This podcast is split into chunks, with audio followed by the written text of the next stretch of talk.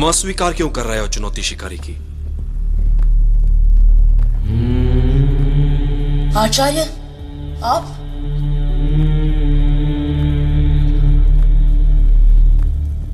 प्रणाम आचार्य। आयुष्यमान भवा मेरे प्रश्न का उत्तर दो चंद्रगुप्त। तुम शिकारी की चुनौती को अस्वीकार क्यों कर रहे हो?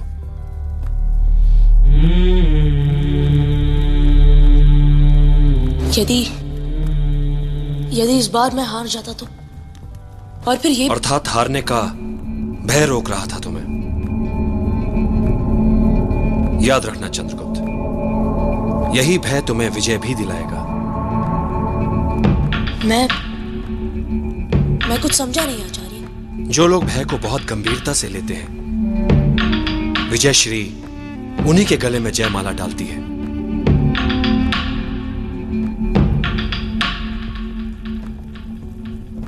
देखो वत्स।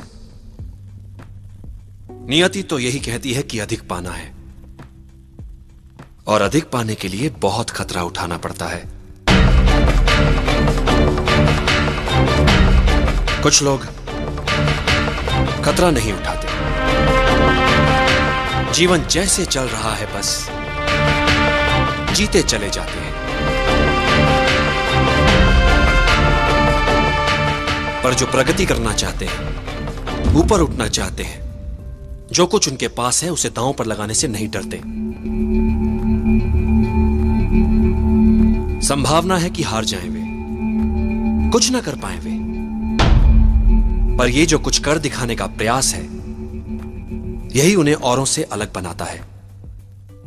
भले ही वे हार जाएँ,